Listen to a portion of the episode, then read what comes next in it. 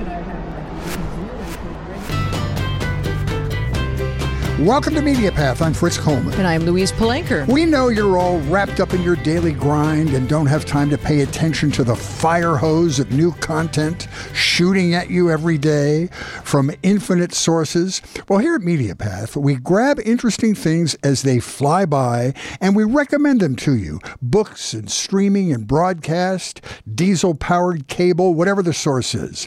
Plus, today, we've got two fantastic guests who dovetail nicely with our desire to call cool things to your attention. We've got Evan Lovett.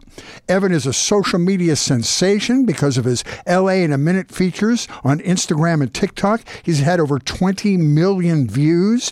There are little one minute history lessons on food and culture and sports and entertainment, all things Los Angeles. Now, you might think you know a lot about LA, but I'm here to tell you Evan will dazzle you with his facts, many of them little known about our fair city. And we have our friend and audio genius joining us, John Maddox. John helps the world create better music and sounds, and he does it for this podcast. And he's an LA composer and a producer, and is himself quite a presence on TikTok. Those guys will be with us in just a second. Wheezy? Oh, I've been watching TV, Fritz. Have you tried that? Uh, all right. So, what if you woke up one day with your memory so scrubbed you did not even know your own secrets. That is the premise in Surface on Apple Plus. Set in fancy rent San Francisco, Surface stars Gugu Mbatha Raw as Sophie, a woman who awakes with no recollection of the incident which caused her traumatic brain injury. She's told by her husband and friends that it was a suicide attempt.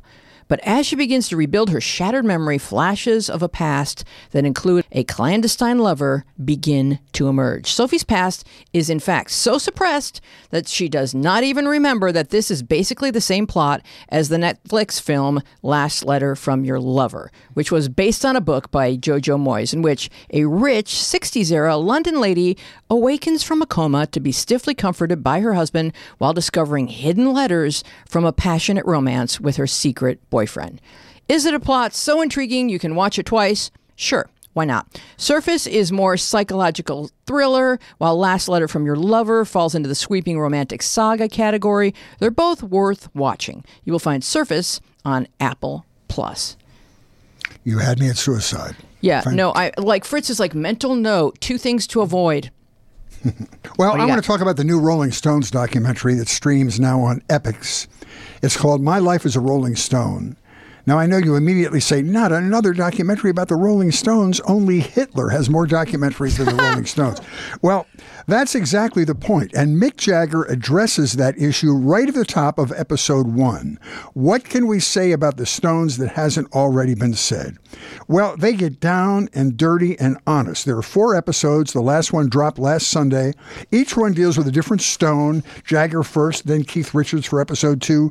Episode three is Ron Woods, and the last one, the recently deceased Charlie Watts. Each of these separate episodes gives each guy a chance to go no holds barred against their bandmates. And they do. It's done with love and truth. The only way people who have been toiling away at the same enterprise for 60 years can do. Bandmates, but most importantly, brothers. There's a commentary from some of their musical peers. They talk about concerts and recording sessions, touring and partying, everything. I'm a huge Stones fan. I was always drawn to them because they were more blues based and grittier than other bands in the British invasion, including the Beatles.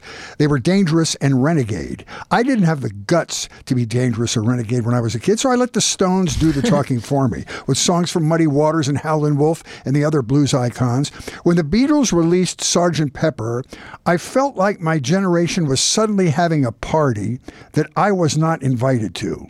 I appreciated the musicianship, but I had no idea what they were talking about. So I gravitated to the Stones with the darker, funkier, blow out the car radio jams. My life as a Rolling Stone on Epix, even if you've seen every other documentary, and I think Martin Scorsese did like three, it's fantastic because it's so honest. And these are guys who said goodbye to a friend and uh, are, are seeing their own you know, uh, demise at the end of the tunnel. So it's it's really wonderful. Well, I think much like losing your memory and forgetting your um, clandestine lover, you can't see enough about the Stones. There's these are two concepts that not enough has ever been said. My thoughts exactly. All right, we have two great guests. Uh, first, we have Evan Lovett, born and raised in Los Angeles. You can tell he loves his city by the great work he does to teach us about our LA surroundings. His feature, LA in a Minute, has had over 20 million views on Instagram and TikTok. Each is a nice little package of knowledge about LA's food and culture and sports and entertainment. We also have John Maddox. He's a renowned audio engineer. He mixes the sound on this show. His TikTok posts are a bit different than Evan's because they're very specific specific and technical to the world of recorded audio. He's got 18,000 followers, and audio geeks all over the planet watch his posts for hacks and tips and wisdom. Welcome, fellas. Hey, Fritz. I feel like I'm, I'm uh, intellectually, I'm, I'm, I'm the low end of the totem pole in this room. All right, well, and I'll open things up. Now, let's first by start by talking about like who you are in the world and then why you sort of entered this social media realm to present your brand. You go first, John or Evan. Well, first of all, Fritz and Louise, thank you for having me. Um, it's an honor to be here. I, I grew up uh, watching Fritz Coleman, so uh, there's no reason to bring up how old I am. Just get on with the explanation.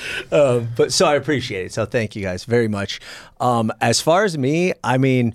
I'm just a, a, normal guy, father of an eight year old uh, son, uh, awesome uh, boy, baseball player, and uh, my wife. She's supportive. She's awesome. She's an interior designer. But I am a guy that loves LA. And, you know, as long as I can remember, I, I had kind of a silly pride with LA. I mean, I guess it goes back to my parents. I grew up in the middle of the San Fernando Valley in what was called Sepulveda back then. It's known as North Hills now but they'd take me everywhere Venice, uh, Griffith Park, Dodger Stadium, the Forum. And um, m- my parents were always just super proud of LA. So I guess that kind of passed passed on to me. Went to UCLA. I only applied to two schools. I applied to UCLA and USC, and I figured, you know, one of them's got to take me. So luckily, I got into UCLA. Uh, kept that LA pride going. And I was the type of kid growing up that if an athlete or celebrity was born in LA, I'd be like, up oh, Sherman Oaks Notre Dame High School, up oh, Granada Hills High School, like Locke High School. I always, always was just proud of the the LA natives and just things in Los Angeles. But um, flash forward now. So my son, as I mentioned, is eight years old, addicted to screen time. Right? Um, it's always a battle to get him off the screen.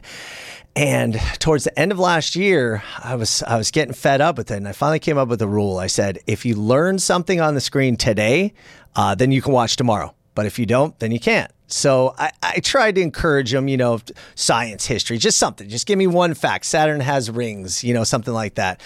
And that, that kind of stuck for a little while, but I still wanted it a little bit more cerebral. And now I'm a guy that still subscribes to the newspaper, the LA Times, again, that LA Pride. So during breakfast, I'd be like, come on, son, like read the paper like your papa used to. You know, like the, again, he's like, what newspaper? Are you kidding me? I, I have these screens. I'm going to read a newspaper. so it was around Christmas time last year, and my wife has these young cousins, uh, like 16 to 22. And they were telling me, you know, we get our news from TikTok. And now I'm like, oh, that sounds terrible. That, that's like actually wounding. Exactly, especially especially seeing what Facebook did to people who ha- were receiving their news from Facebook. And all I knew about TikTok was that it was dances and silly stuff. I'm like, oh, this is just going to end badly. And they're like, no, seriously, Washington Post has a feed, and L.A. Times, and New York. I was like, okay, you're dropping kind of the right names. And they show me a couple things. And they're like, you should do one on L.A. You like L.A. So I started the feed on January 3rd, which would have been my grandma's, uh, what would it have been? Not her, geez, now 100th, 103rd birthday, 102nd birthday this year it would have been. She passed away uh, five years ago. But um, so I started, and just by reading two or three stories from the LA, not reading the stories, but being kind of encapsulating. These are two important things that happen in Los Angeles. Hoping that my son, I would be like, "Hey, Felix, is his name." I'd be like, "Hey, Felix, you want to learn something? Learn about LA. You don't need to read the paper. I'm going to digest, it, put in an easily digestible format for you. Here you go." Um, he liked it. It was more interesting to him than actually reading the newspaper, so that was a minor victory. But about a week into it, I was like, ah, not not every day does LA have like an interesting enough news story.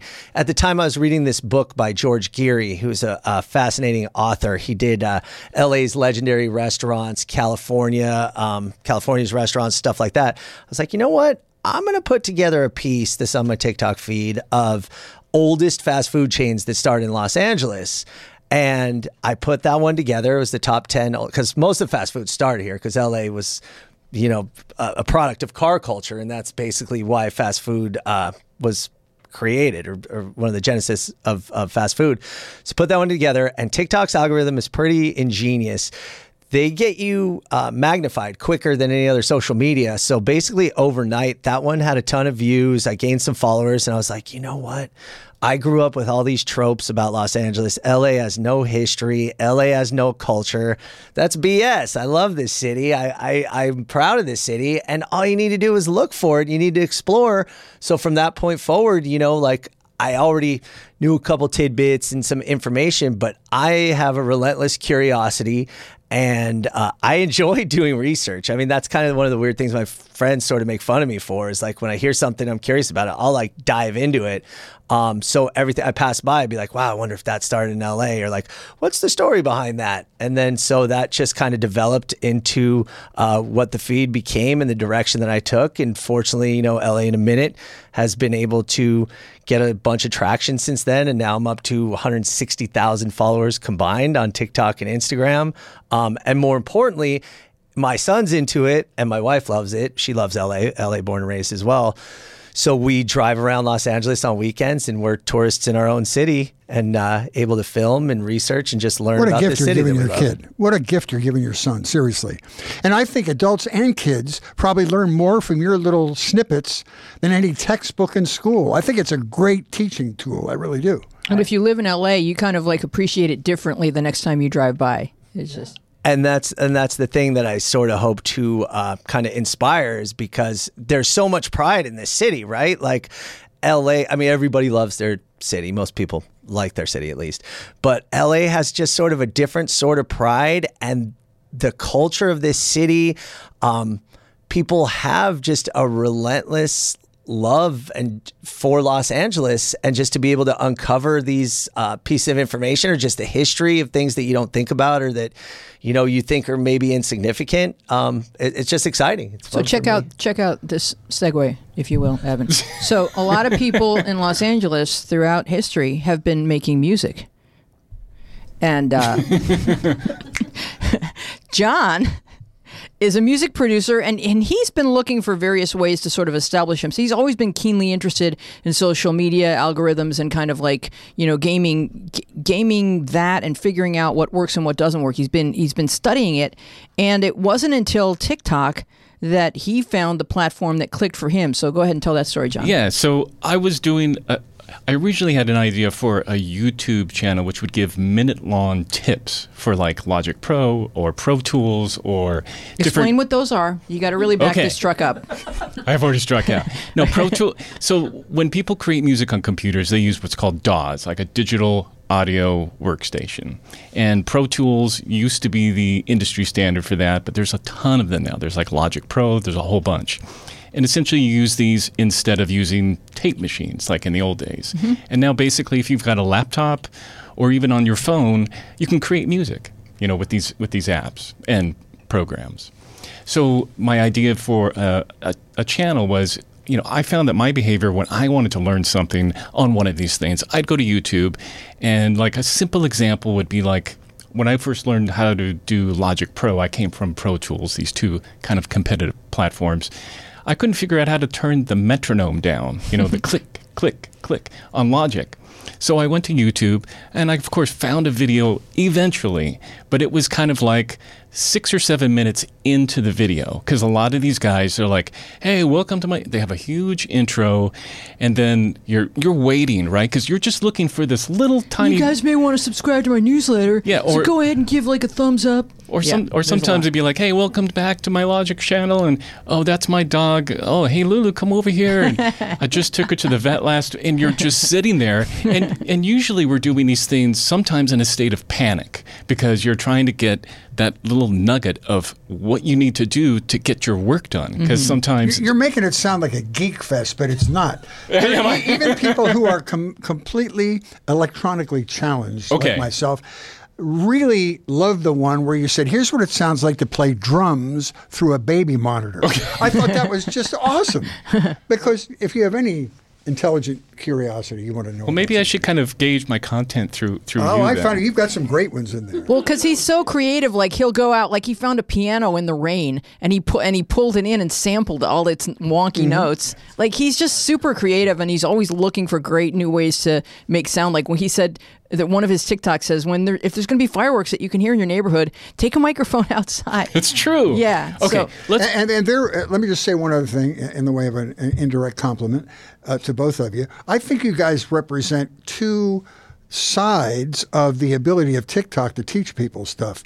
You cast a wide net with your minutes about LA. He's a very narrow focused guy, who, so people who have that very specific interest, not only in LA but all around the world, because people are you know producing their own garage band and stuff like that. So it's really the two extremes of what TikTok can do, or Instagram, whichever you do. so I'm sorry if I lost any listeners that got blinded by all the tech talk. No, but I even think that like even if you just watch John's videos and you have no idea what he's talking about, just knowing that this is what goes into cr- creating the music that that you so enjoy is fascinating. Well, well, here's the thing that I love about TikTok is when I first got on it, which was like last October. So I've been on it almost a year now, and like what Evan was saying about the algorithms, I haven't promoted my channel. I haven't done any kind of advertising. I just started posting content, and TikTok's algorithms were finding me an audience. And so, you know, what we do, right, when somebody starts following you, sometimes you check them out. And I noticed that some of the followers that were following my TikTok, I'm like, that's like, he looks like my son's age, who's 15. And I found that a certain percentage of the people that have been checking me out or following my channel are like the next generation of music creators, content creators. And to me, I thought that was like the greatest thing because I'm not doing it to impress like my peers or anything like that because most of the people I know know all this geeky stuff. But you know, the, the, one of the motivating things that I like to do with my channel, and I think people can appreciate this, is is use what you have. You don't need like a fifteen thousand dollar microphone to create a good recording hmm. because there's a lot of that out there on the internet, especially with people that are in the industry who have worked at Capitol Records, say, and they daily work with really expensive gear and big consoles. Most people don't have that. They've got their computer, and there's all kinds of great things you can do with what you already have. So I always keep that in mind, you know, when I'm doing these things. And believe it or not, I do try to come from a place where I'm assuming that people don't know what I'm talking about. I don't assume. Why are like- you looking at me? So make it accessible.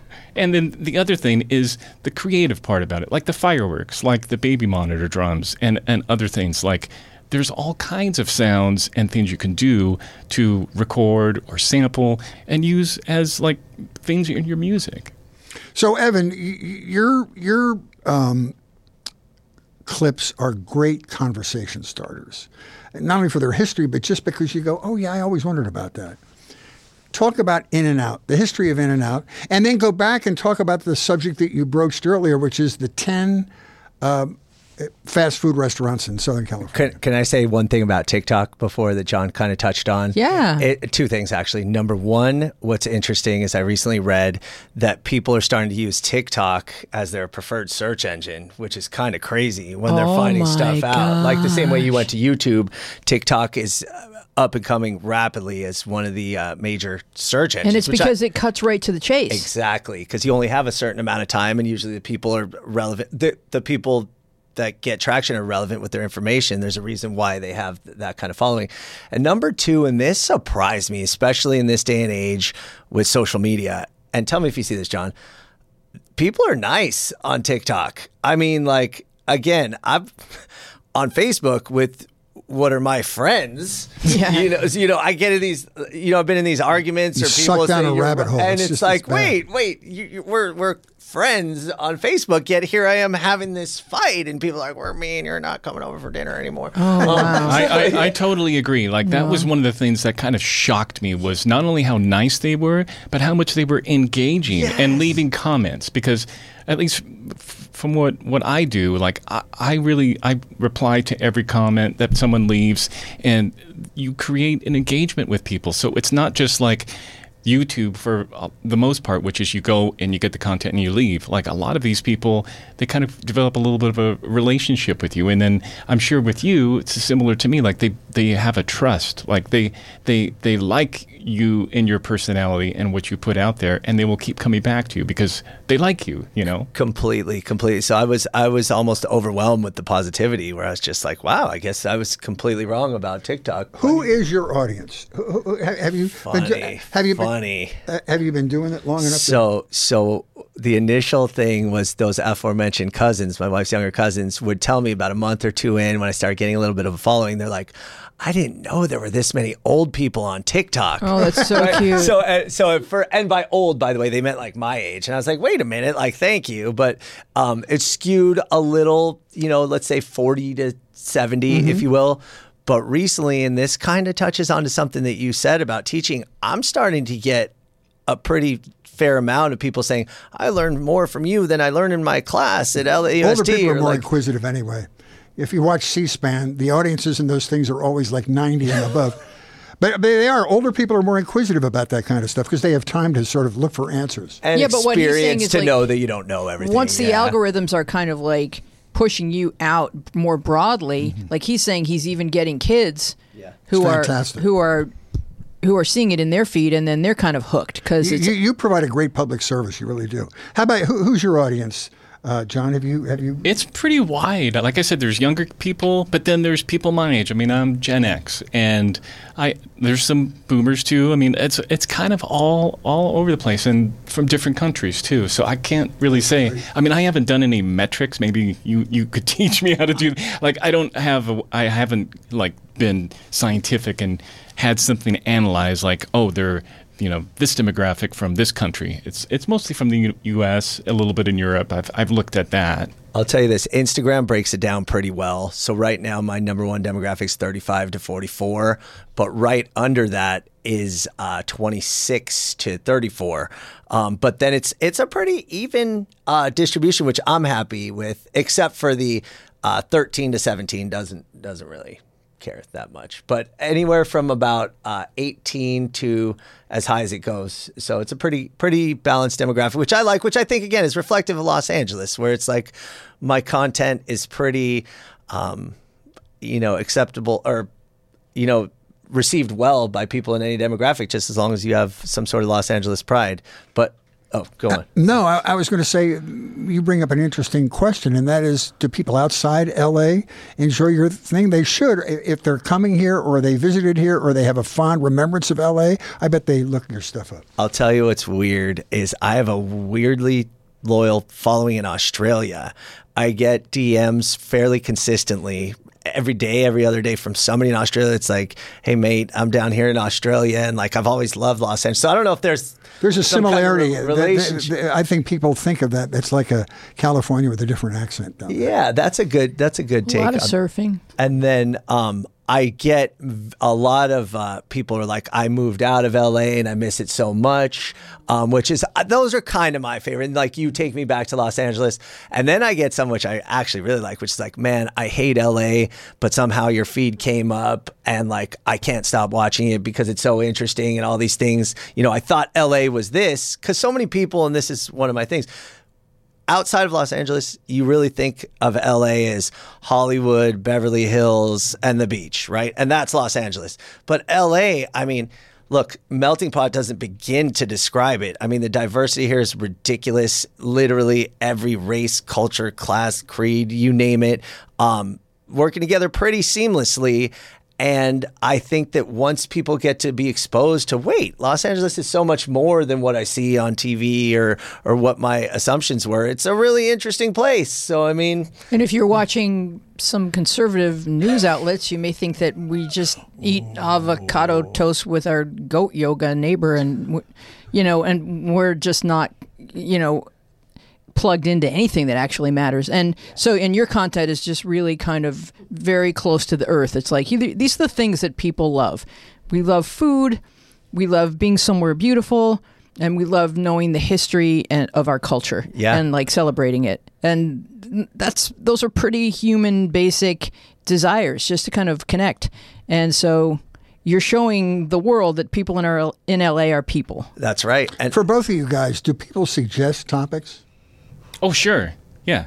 And one of the great things I love about it is when people leave a comment, you can, as a TikTok creator, you can create a video comment or a video reply to their comment. Oh, that's cool. So if I post something and you say, "Man, that's too technical. What what was that?" I can actually reply to your comment with a TikTok video. And the interesting thing about it is it shows up on your main page. So as a creator, it's like you're actually getting a, a real prompt to do something and it's something that somebody like the teacher actually that wants stays after wants to class see. to answer the questions. Yeah. Good for you. That's cool. How about you? Yeah, suggestions come all the time, and some of them are awesome. I mean, look, I, I get a ton of really good ideas. To be honest with you, Art Laboe was kind of inspired by somebody who wrote in um, from El Monte. And was like, hey, I'm out here in El Monte. Like, Art Laboe is a god out here. Like, you should. I was like, oh man, Art Laboe is like on the Mount LA Rushmore. of- loves Art Laboe. They do because he was a big purveyor of R and B back in the fifties and sixties. Do you know what I learned when I was doing the Art Laboe piece? Not only was he a big purveyor of R&B, but he was the first person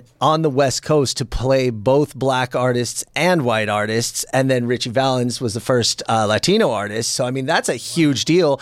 And then he was the first show that allowed callers of different races to call in and make requests. So, I mean, that in and of itself is like, I mean, now it's no brainer, but that's pretty significant, especially in a city like Los That's Angeles. so crazy. How are you checking the race of a caller? That's nuts. Yeah. No, but I bet your screener probably, you know, in the old days with management being what it was, if you if you get somebody that's obviously, um, you know, not a Q-tip, wh- please don't take the call. So let's get into some specifics. Like you wanted to, uh, Fritz, you wanted him, you wanted to talk about some of the fast food stuff in It piqued my interest. yeah, So, so because I learned from him. yeah. So I, I do want to make something clear, and a lot of people sort of make this assumption. I am not an encyclopedia of Los Angeles. I wish I, What? I wish I was. Why are you but invited I, on I here? do the research. This one of my friends said it. One of my friends said it like this. He's like, "Dude, you do a term paper every single day," and I never thought of it like that. But I'm like, man, it really is. It's like if you if you tomorrow ask Chuck Henry to talk about what he says today on the news, said. he's not. Oh no, no, he doesn't even remember what he said on the news today. so uh, it's true though. It's a lot of Yeah. information. Go- and I always compare it to like finals, right? You cram, cram, cram for finals. But yeah, the second the test is over, you can ask me anything from that study. I'm like, but a lot of it in LA, it really is interesting. So it sticks with you. But going back to In and Out, I mean, that's a pretty uh, hallmark. One of my uh, creation or one of my pieces. Uh, a couple interesting notes. Number one, Harry Snyder, who founded it with his wife Esther, uh, did in fact invent the two-way speaker box. So that is uh, Oh, wow. the genesis of the drive-through. So that's pretty cool. Um, I feel that their marketing campaign that they use only fresh ingredients. That is absolutely true. When they had the first location in baldwin park he would go to downtown which was 18 miles every single day to get fresh meat and fresh vegetables. So i mean that really did start back then and that's like a testament to the quality of in and out. Um, people like the fact with the palm trees. Most in and outs have cross palm trees. That comes from a movie called it's a mad mad mad mad world where the uh, characters were, were chasing and buried treasure and to Harry Snyder, In and Out was his treasure, so he wanted to put the cross palm trees in front of every In and Out. I think hands down it's the favorite in Southern California. There's always a battle between In and Out and Five Guys. Seems to be the argument. But I, I'm an Whoa, In-N-Out what's that reaction all about? Five Guys in out is an outsider, so Yeah, I, no, I I- just that- that- that's- yeah, Okay, yeah, okay, But I Five Guys gotcha. is good. It is a good You're hamburger. like, it's good like you it's like you root for your team. Like LA is my team. Like I'm not, I'm not going to talk about like some you know. And here's what I learned from your uh, posts that the cheeseburger was invented in Southern California in Pasadena. That's I didn't right. know that. That's right. Uh, I believe his name was John Sternberger. He worked at a place called the Rite Spot in Pasadena. And I want to say 1923, somewhere around that. But hamburgers have been around, and, and the, the actual invention of the hamburger is disputed because it's kind of, I mean, it's a it's a meat. And this guy with- was like, you know what? There's not enough cholesterol in this sandwich. "That's right." Let's take it up a few notches. That's right. That's and not only was the cheeseburger invented here, but the double burger, and this goes back to uh, um, a request you had earlier. The double hamburger was invented by Bob's big boy, um, Bob Wian, the owner. Um, had a customer, a very loyal customer, who wanted a bigger burger. And they wanted something different. So what he actually did was split the bun into thirds, put patties and piece of cheese on both, and that was essentially the first double hamburger on record, and it became known as the Big Boy. L- let me give you a very sad fact, Okay. and I'm demanding that you do not include this in any future pieces about the culinary arts of Southern California. I eat breakfast at Bob's Big Boy six mornings a week in Burbank. I have the same thing every day poached eggs, turkey sausages, fruit, and buttered wheat toast. Every day. Walk in there and ask any of the help. I'm there every I saw it on their Bob's Big Boy Hall of Fame. Oh, actually, okay, well, I, I know. saw that. But go. Why is that a sad fact? I ain't lying. That's a great fact. Yeah. What's what's sad about I don't poached know. eggs? The, the, Delicious. the regularity, the linearity of my life when I say it out loud, it seems so Hold so on. sad. You had something. You said Burbank, Bob's Big Boy, right? Yeah. I want to know: is it Burbank or is it Toluca Lake? well, it's actually in Toluca Lake, but it's called Bob's Big Boy Burbank. I think because of the assonance of Bob's Big Boy Burbank. I don't know, but it, no, it's Toluca Lake. Okay, okay. Because I get I get people I if I, just love say it. It's Burbank. the best breakfast in town, without question. Now I don't eat dinner there all the time, but I eat my breakfast here. So Bob's and sorry for for monopolizing the conversation, but Bob's Big Boy was actually number one on oldest fast food chains in Los Angeles. Now you could say, okay, Bob's Big Boy isn't really fast food. Keep in mind that they had the car hop service, which at the time was fast food, so thus it counts. And one stat that I like about Bob's Big Boy, which I find really funny, Bob Wian, who was the founder, he was voted, and this will tell you about the difference in time uh, and era. He was voted most likely to not succeed at his high school in, Wow. in Glendale. So kind of that, I guess, motivated him to uh, to really succeed. So I, I always kind of like that. I want to I want to talk for a moment about technology, just because I mean a lot of people maybe at home haven't even sampled TikTok, so they don't even know where to find it or how to get started.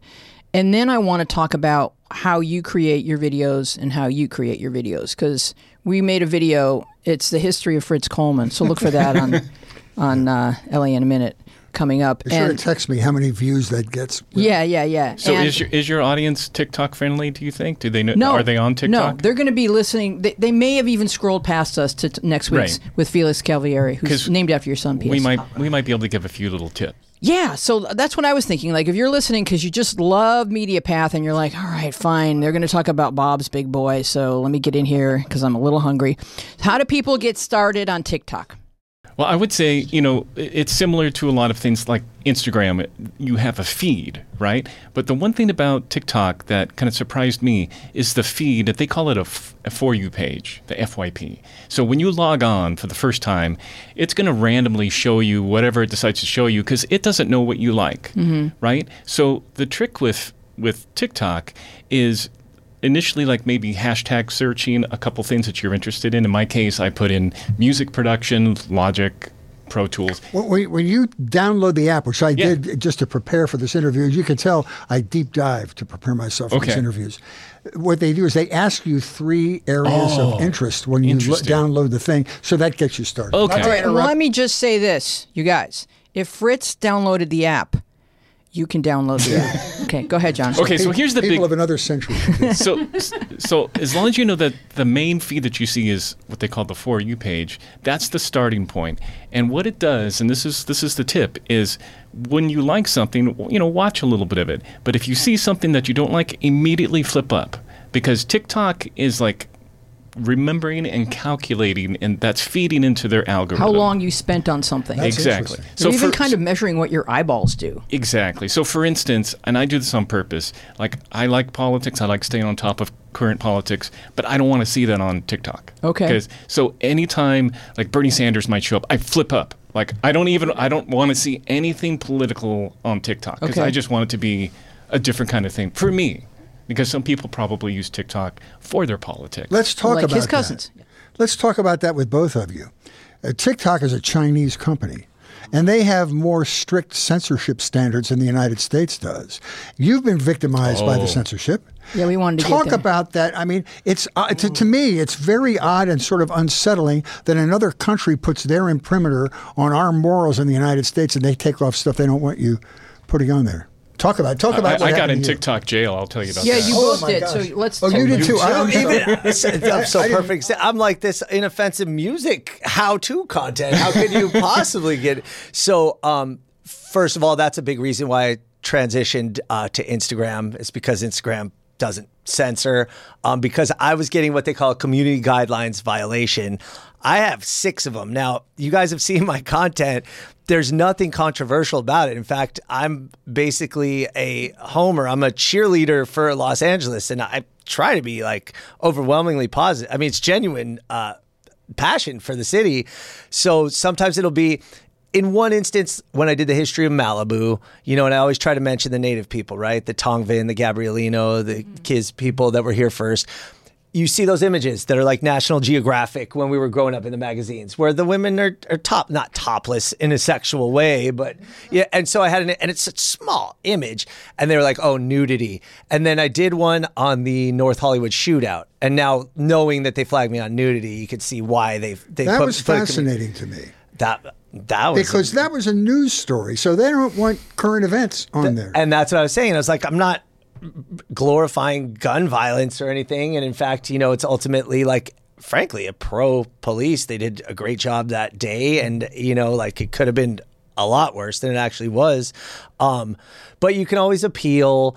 And, um, but after the sixth community guidelines violation, they were like, if you have one more, we're going to shut your account down. Wow. And I was like, man, like I'm trying to do this positive content. But tell me about the TikTok jail because I haven't quite been there yet. Okay, so have you done TikTok Live? I mean, that's do you, we, we should maybe talk about that Yeah, real, go ahead and real talk about quick. that, Is yeah. it, a content creator such as us, I guess, you can do what they call TikTok Live, which is just the same as YouTube or Instagram or Facebook, and essentially you you know are broadcasting something live, right? And I don't know if you've done that. I've done it from my recording studio, and I've learned that it's actually helped you know get people interested, and it can be something unscripted, not a presentation, just like. And I've actually been mixing this show, doing a TikTok Oh, live. cool. and people, and what I think is, you know, it's not. It's you know it's it's it's work you know you're editing things and you're getting rid of noise here and there but I found that people found that interesting Yeah, it's a peek into your world, your right. So process. one time I was doing TikTok live, basically kind of talking about how to mix music for film and TV, Mm-hmm. and all of a sudden I'm in the middle of something and it shut me down. Why? And it said, uh, "We've been we, there's a violation of hate speech," and I was like, "Hate speech?" And there was a little button to to you know send a, a message, and you know I, I replied. And then I guess they go through and they check and like maybe decide, okay, I guess that wasn't hate speech. But it came back and said, yep, that was definitely a violation. And Oh I was like, God. so. Do you know similar to- exactly Did they what tell it you was? what it was? No, they and didn't also, tell. do you know like were you reported or are there Chinese Okay. people kind of watching? So here's Great here's the thing. I, I don't know the answer, but just getting feedback from people because you know I'm sure like Evan, we have friends on the platform and other creators, and some people said that yeah, it could have been just a bot. You know, like one of the Chinese things, like like you know monitoring what you're saying, and maybe something I said trigger sounded like a word or or word. keep you on something. your toes. sure. We're watching you, even Right. if it had no value. But I can guarantee you, I was t- I was talking about EQ, and uh, I was Oh, well. not I was Like- not talking about That was a sloppy edit. You have been blocked. That, that's the dark irony of this whole thing. The Chinese put their um, censorship imprimatur on TikTok, yet they're collecting all this data from all of their uh, adherents in the United States and stuff about kids and all this. And I, I don't think it's a two way street there. It seems very dark to me. But we're getting this free service. So th- th- that's the price. We don't really fully grasp the price, but we're paying the price. So is it darker because like Mark Zuckerberg lives here in the United States? Is I that- mean, is good, that- good point. I mean, we really don't have any control over this relationship that we have with the content that we receive for free on Twitter, on Facebook, on Instagram. It, it's free. You open your phone and you don't get a bill from Facebook. It- It's just something that you get to do. So if if something is free, then you are the price. And that's just something to keep in mind or keep I'm it not for sale, damn it.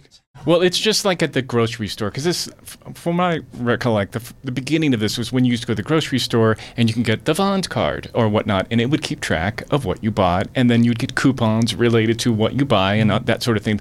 But I've known certain people over time that refuse to do that because they don't want any of that data going out. And so there's some balance between that extreme of like, uh, you know, they could steal your identity. I mean, what are they going to do with your grocery list? Well, the, the thing that people sort of have to accept is that they already know a lot about us. So this is that that ship has sailed.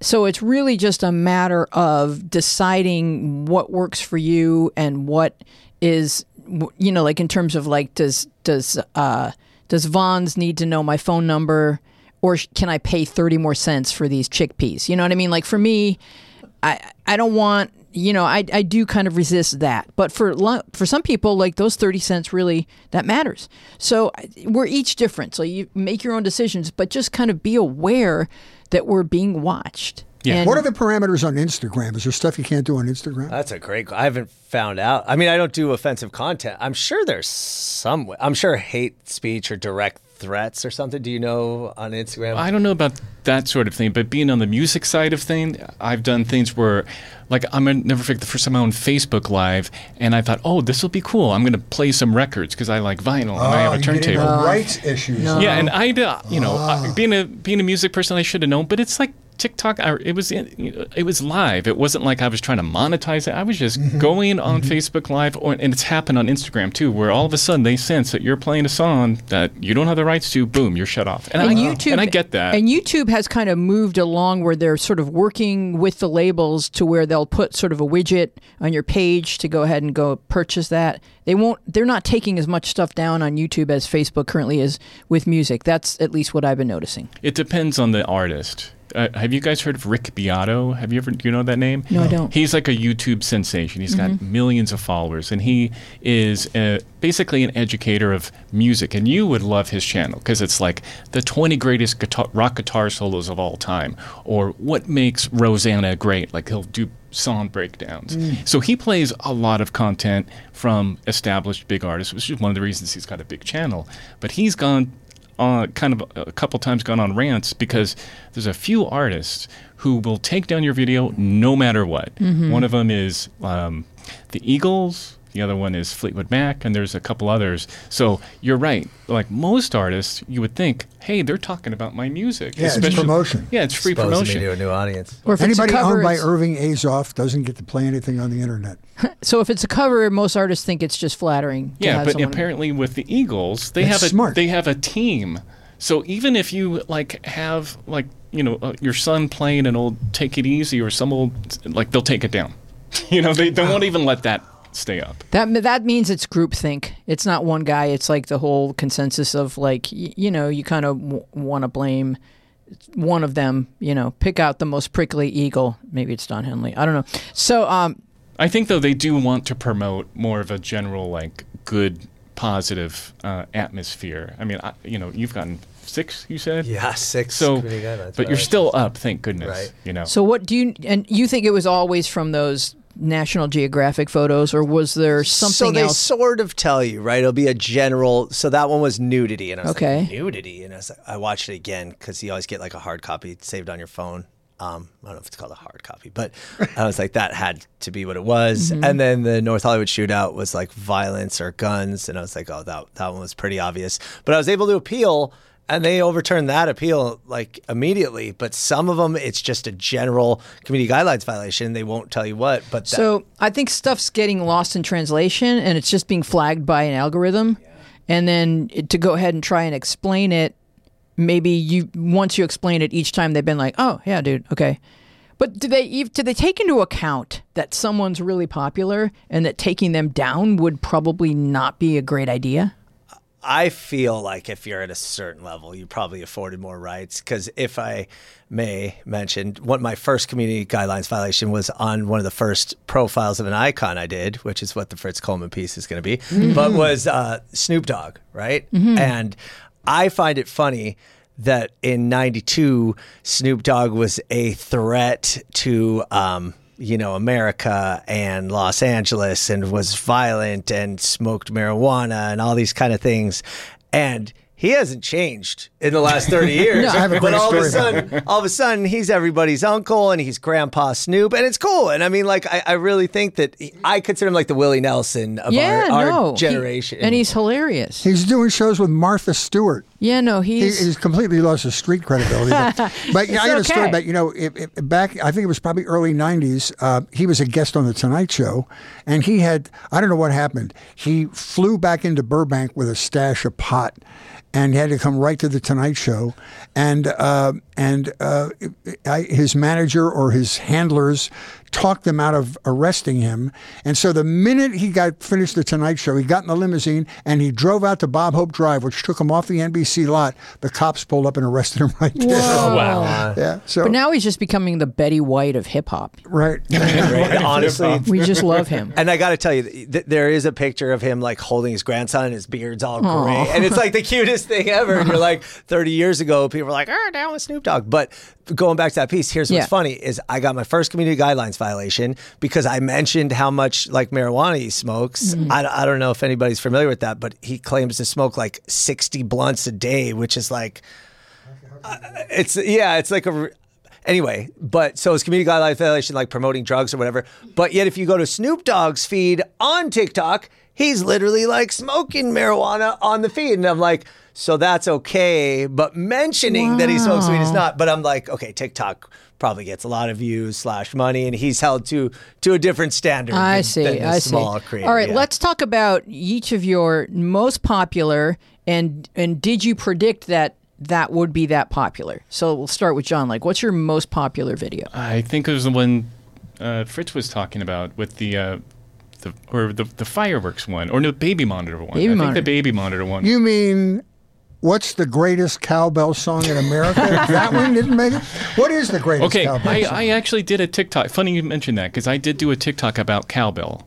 Right, I started the TikTok with a little from the uh, you know need more cowbell, The best. and then I sketch put a bunch of clips of a lot of '80s tracks that had an obvious cowbell, on, and I kind of thought, hey, I bet this is going to do. It." That didn't do well. No. Yeah. I love that. Did you So- hashtag cowbell? So here, here's here's the thing. Um, If I had only hashtag cowbell, what? Okay, go ahead. No, but I did. Anyway, uh, the ones that have gone, I mean, for me, three three hundred thousand views is pretty viral because, like I like I said earlier, I think I mentioned I I tried to do a similar thing on YouTube and Instagram, and my kind of content. Like a year and a half ago, there were already so many people, a lot of people doing similar things that I couldn't get any traction. And then a friend said, "Hey, maybe you should check out TikTok." Right. And that's when I did, and kind of realized that oh, those big YouTube channels uh, and Instagram channels are not on TikTok yet. Yet, so yeah. I kind of came in and, and, and got a little bit of that niche. And so, in terms of the popular videos, you don't know. You don't. Because like the Fourth of July this year. It was like the day before, and I just was, was like, "Oh yeah, I should mention, I should make a TikTok about recording fireworks." Because I, for the last three or four years, when it would come up, we usually stay home, my, me and my family, my wife and son, mm-hmm. just because our dogs go crazy because of the mm-hmm. fireworks. Yeah. So one of the like four years ago, I thought, oh, maybe I should just set up a couple mics outside and record it, which I did, and I've done it for like three or four years now, and I, it's those recordings have been there, and I've used them for a couple things. But I thought, hey, that might be a good idea for TikTok, like you know, go out and put some mics up. And I put it up like the day before because I'm like, oh yeah, the fourth is coming up. So I just literally kind of put this together, and I had some video of when I recorded the fireworks kind of going off, and all of a sudden that thing just took off. And like I posted it at a random time in the morning, and I think I was doing something. My son came back like an hour later and looked, and there was like, Uh, you know, fifty thousand views. I'm like, what? So you don't really know, No, and you that's can't predict. I think that sounds like a cool piece. By the mm. way, I Oh, want and- and- I want to see that one. And so my wife, my wife Melinda, who she she is so smart about some of these things. I was telling her about. it. She goes, "Well, duh." I'm like, "What do you mean?" She's like, "How many people would think about setting up microphones in the backyard and recording?" She's like, "I don't think many people would think about doing that." Well, you Um, know what it's is like, the- you know, she she's right in that it's like it kind of transcends audio recording to become just a cool video.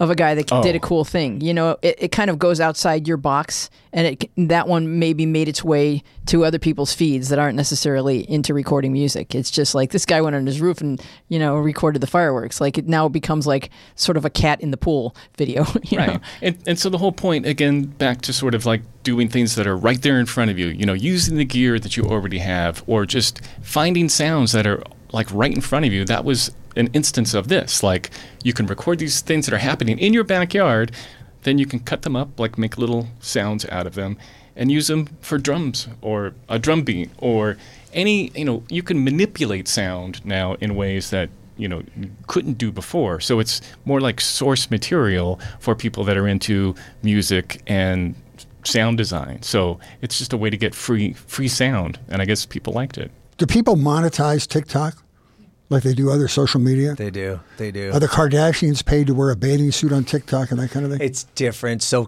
TikTok has what's called a creator fund, and you want to talk about nebulous slash Chinese is they pay you pennies per thousands of view, and and it can add up if you get a lot. But if you go in to see how is the creator fund uh, formula figured out, they'll tell you it's like, well, it's not exact, and it can vary day to day based on like. Every, so it's like true. so- like airfares. and then there's also you know sponsored posts where people reach out, be like, promote my product or my restaurant. Um, Are you allowed to do that on your own? I so I've started to be offered, you know, sort of uh, monetization opportunities. And here's my thing: number one, I don't feel comfortable with taking free. Uh, Stuff like Norms was one of the first to reach out, and Norms is actually a good LA story, by the way, Googie architecture and stuff like that. Um, and they were like, "Let us comp your meal and blah blah." I was like, "I was going to do Norms anyway, like that's a good one." Uh, but there are people who are like, pay X, I'll pay you X amount of dollars to wear this or to put this on. But I don't want to uh, undermine like the the authenticity of my feed because I feel like as soon as you're doing something that looks like you're pandering or catering to an advertiser, people are like, oh great, here we go. Because I know when I watch stuff and it's a creator you like and I get it. Everybody wants to pay bills and make a living, but at a certain point, you're like, really? That's what you're advertising? It's not even like with your quote unquote brand. It doesn't even go in line with what you're doing. So it just sort of detracts from their credibility. But I want to address, if I may, the uh, expectations factor because sometimes I know I have one that I'm just like excited about, and I'm like, this is this is gonna do great. Uh, last week or two weeks ago, I did mosquitoes. I don't know if Yeah. it's mosquito season, and there's that new, the new version of mosquito, new version, new uh, species of mosquito Mosquito oh. 2.0. called the the Aedes mosquito. yeah, A E D E S. And it's interesting because these guys came on a shipping container uh, from China on a uh, bunch of uh, lucky bamboo plants in 2001. And they made their way to Arcadia and different places. And finally, finally, from 2011 to 2015, they basically took out the old mosquitoes, which we call Culex mosquitoes. And when I was growing up, I remember mosquito, you could kind of see they're slow, they're dumb, like your grandma could whack it out of the air. And then these new guys are like, they only bite your, or they focus on the lower half of your body, but they're small, they're tiny, they're fast, Ninja. uh, they're insidious. And it's like, and now I just kind of knew, I'm like, man, because my ankles, I have like two dozen bites on my ankles, and I know I'm not the only one. Yeah. So I was like, I think this one's going to do pretty well. However, I was also excited about Fatburger because I feel like Fatburger is an LA institution in my mind, only behind In and Out and Tommy's as far as burgers. Yeah. In and Out did great, Tommy's did great, Fatburger tanked. And like it's such a great story and an important story because Fat, Fatburger was founded by an African American woman in the 1940s, Lovey Yancey. And you're like, dude, look, as much as LA is this melting pot, true melting pot now of diversity, in the 40s it was as racist as anywhere else. And for her to like fight through the stigma of being African American and a woman in the 1940s and create an institution. And I was like, dude, Magic Johnson ended up owning Fatburger. Kanye West had a piece of Fatburger. I was like, everybody loves Fatburger, but for some reason that one just didn't do well. Well, is And you know- TikTok racist? Because Fritz and I watched a video on, on Prime, and they were sort of alleging. I mean, it's an interesting question because they're Chinese people, so they're not white people. So why would they be racist against African Americans? But they're on this uh, Prime video. They were they were alleging, or certain uh, African American TikTokers are alleging that their stuff is getting buried. They're just as pretty as these other makeup girls and everything, and they're they're getting buried. So I don't know if that would factor in. I have I haven't experienced any of that in Cool. terms of people that I've seen and follow. Cool. that- that- Well, maybe not people, but I, like the content itself might be getting suppressed, you know, which is an interesting point. so what about Bruce's Beach? Because I thought that was one of your more interesting oh, stories. Oh, Man, that is a great story and a significant story. And to be honest with you, that's one that was very disappointing as far as the performance because I was proud of that one. I love that one. I think that's an incredibly significant story. And relative to my other uh, pieces, didn't do that. And I thought I did a good job with it too. So I mean, sometimes you know, sometimes you don't. But it's not only it's not only the ones that um. well, tell know, tell the story of Bruce's Beach so that Wow. So Bruce's Beach, man, crazy. So going back to, I think, 1912, what was her name? I think it was Wilma and Charles Bruce uh, purchased land um, in Manhattan Beach. And, you know, African Americans did not have equal rights back then, and especially not equal beach rights. But the person that they bought the land from, you know, finagled a deal where they would be able to own it. And it ended up being like a beach club for African Americans, like a super successful beach club. And of course, uh, you know, people didn't love it. Uh, the the non African American people didn't love it, so they started, you know, protesting or making things well, not protesting. They started making things difficult, and then the Manhattan Beach City Council uh, enacted like no parking statutes, so it'd make people walk like a mile, two miles just to get to Bruce's Beach, and little by little, and then there were KKK protests like at and in front of Bruce's Beach. And then finally, by 19, I want to say 1924, the city of Manhattan Beach claimed eminent domain. They said they were going to make it into a park, and you can't fight eminent domain. I think they gave them something like twelve hundred dollars, which you know at the time was They just quote- resolved that in the last quote year. unquote Yep. what the land was worth, and they ne- they didn't even end up turning it into a park for like thirty years after. And then finally in 2004, 2007, there was a council person. I wish I remembered her name. I'm sorry, um, but she was like, "Hey, we need to you know right this wrong." And then it took about 15 years before the city of Manhattan Beach and the state of California finally was like, you know what? We're going to give this land back to the um, progeny of the uh, Bruce family. yeah. And then, you know, they, they weren't going to build. it. It's actually a really beautiful piece of land. Like it's, it is. And now it's a nice park, perfect grass, overlooking the beach. Um, and there's a little monument for Bruce's Beach and everything. But the, instead, they re- they leased the land from the family for an X amount of dollars per year for 20 years. And that was kind of the first reparations Mm-hmm. that, that I knew about in California, if not greater areas. So that was like a fascinating piece and just Yeah. an important part of LA and national history. But I don't know. It's just kind of worth studying whether or not your content is being censored based on whatever people in another country might think would be a more a- attractive filter for an American audience. like we, we do have a large mix of people who live here who love all kinds of different content and so I mean that that's the whole history of of America, right? Is like our music and our culture and everything is so infused by each other. And like and to deny us deny that to deny that. And people fight, you know, to have their voices heard. And then their voices are heard by people of different races and then that infuses, you know, new levels of creativity. And we're all com- completely influenced by one another throughout history. And like and you're celebrating all of that all that diversity. You're always mentioning like you know the tribal people that were here in, initially. And i love that. I think that's so important. Now john before we close because this one has to pick up um, said child before we close i think your most controversial youtube or uh, tiktok ever was when you were asked who's the most talented beatle Oh yeah. and i want to know what you said and what the response was Well, it was it was in it was in reply, I believe, to another content Oh, creator. okay. But I um I I- I basically put it out there that um that you you you can't. I mean, how how do you even answer that question? You know, because the the way I basically explained it was like the Beatles, to me anyway, were greater than the sum of the parts. Sure. So sure, a lot of people, and that got a lot of people talking about like, well, Paul McCartney, sure, surely, because he's a multi instrumentalist. He plays the mandolin Yeah, and, he plays drums too, and he, and he and he played drums on some Beatles tracks No, that a lot of people don't everything, even know. yeah, yeah. But it's not like you can just compare and say, "Oh, well, he was was the better one." Like in my mind, I can't separate them. You know, you can separate them on their solo careers, but when they're the Beatles, Mm, they, point. they they really were the, the greater So than what was the general consensus? Well, people replied. I'll, I'll, it was between Lennon and um, Paul McCartney for sure, but I think heavy on Paul McCartney because he's an instrumentalist, because he could basically pick up anything and make some music out of it. Why was that controversial, though? No, what's controversial is what he said. Oh, okay, Actually, he said you can't answer it, and then he answered it. Okay. okay. So, yeah, that's as No, ahead and- controversial as I get on no, my channel. go ahead and say what you said because I, I think we're all sort of influenced by our own experiences. But you said Ringo.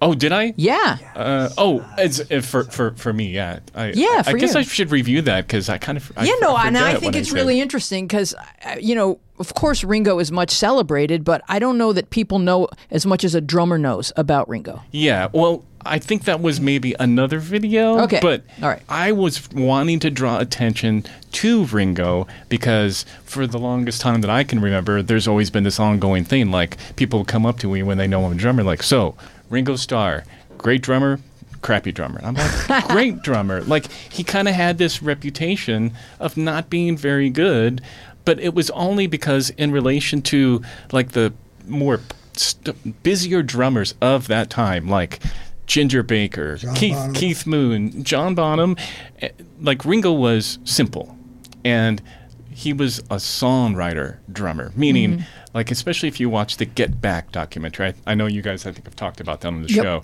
The moments when they're sort of playing, like the three of them before Ringo plays, and then Ringo joins in, it's like it's like a whole different thing. It's like he was the glue to the whole Beatles sound. Ringo knows how to support a song, yes, and that's his, you know, his and, superpower. And the other thing I think you might have seen was he would listen to probably what Paul McCartney would come up with for drum parts because the song "Fixing," um, getting better. He does this beat that's like boom, chat, mm, ch, mm, like.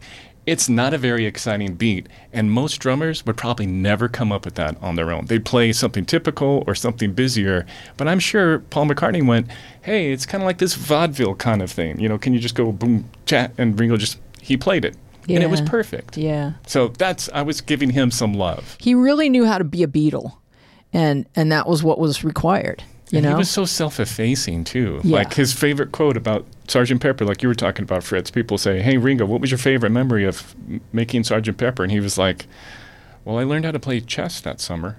Oh. You know, because Yep, he, he I- even said that the, the they would be in the studio and they would call him every so often, like, "Hey, can you come play some maracas on this?" And play s- like he wasn't. I so Now- understand that feeling. Yeah. I just felt dumb when I listened to that whole album. There's great musicianship and all the you know the George Martin tricks, and, but I, I It's a different beast. It's that's, a different. It's that's a different. the Beatles evolving and challenging themselves. Yeah. And that's you know that's what's there. So I think we need to wrap things up now. Before we do that, where John, where can people find your content? Uh, the best thing for now is on TikTok. TikTok.com slash creating music and sound. Awesome. I'm in the process of building a site for it because it's getting to that point where I want to expand things. But for now, TikTok. Okay, awesome. And Evan, Uh, on Instagram, I'm at LA in a minute, and on TikTok, if you search LA in a minute, you'll find it. Even though it's at Evan Lovett, E V A N L O V E T T. And I want to say, don't be afraid of TikTok. I mean, China notwithstanding, I'm, I'm not uh, vouching for that or anything. However, it is very user friendly. And the more you engage with it, the more it gets to know your preferences. And honestly, by day one, by 10 minutes in, you're going to be like, wow, this thing knows me already. And it's going to start serving you up content that Yeah, you and one quick thing before we go: the difference between it and Instagram. Instagram, from what I remember, I haven't been on it on, on a while. It shows you things that are the most recent from content creators, right? Mm-hmm. They sh- they show you the the most recent videos. In TikTok, they show you the most relevant videos to what you want to see. So, in other words, if you're into LA, you're you start you, you've logged in, you've created your thing, and all of a sudden TikTok goes, oh you like things about LA. Well, we're going to point you to Evan's video, but his video might be like four months old. But because the topic is relevant to what you're you're looking for, it's going to show you that. Not just because it was what Evan did yesterday. They might show that too, but it's the feed is kind of custom to what you're interested in, which I I, I like myself. really interesting. Fritz, any any upcoming gigs to talk about? Uh, yes, I'm going to tape a TV special on October 16th in the Monroe Forum at the El Portal Theater. We're doing two shows, 4 and 7 o'clock. and we're going to hope to find a streaming home for them. Oh, interesting. Yeah, so fascinating. we're doing that. and we've got some, We got some reviews. Yeah, we have some reviews we coming just in. Love reviews. Yeah, we read the reviews if you type them up. The first one is from T squared 77. Such great insight. Fritz and Louise are such great hosts that go on a deep dive on a variety of topics. If you listen, definitely you will learn something new and interesting. God bless you, T squared 77, and everything you stand for. Here's one from Brandon Novara. Found it and loved it. This is one of those podcasts that you find and stick with. Each episode is different and unique and flows very well. Start with the first one and work your way through new and great conversations each time. The episode showed a wide range of topics and conversations that flowed together very well. In a world of podcasts and so many choices, this is an easy one for me. Oh, that's so cool. I feel if someone's going to binge all of our episodes, that we should send in sandwiches because they're going to be there for a while. All right, here come your closing credits. Fritz and I have created a web hub to help you shop for gifts and save democracy in one handy transaction. It is called giftofdemocracy.com. We curate great swaggy merch from candidates and causes committed to protecting and defending our democracy. Fritz and I take no piece of this. We simply send you to these websites to buy merch as a gift for your mom or your grandfather. It's the donation that counts. Democracy makes a great gift. Thank you so much for joining us. We would love to continue this conversation with you on Instagram and Twitter, where we are at MediaPath Pod, and on Facebook, where our show page is MediaPath Podcast, and our Facebook group is MediaPath with Fritz and Wheezy Podcast Community. You can find full video podcast episodes loaded with bonus visual content on our YouTube channel, Media Path Podcast. You can write to us at mediapathpodcast at gmail.com. If you enjoy the show, please give us a nice rating and a review in Apple Podcasts and talk about us on social media. You can sign up for our fun and dishy newsletter at mediapathpodcast.com. And we want to thank our guests, Evan Lovett from LA in a Minute and John Maddox from Creating Music and Sound. Our team includes Dina Friedman, John Maddox, Sharon Bellio, Bill Filipiak, Thomas Hubble, Mason Brown, and you. Our theme music is by me and John Maddox. You can even watch the webcam of us. I am Louise Palanker here with Fritz Coleman, and we will see you along the media path.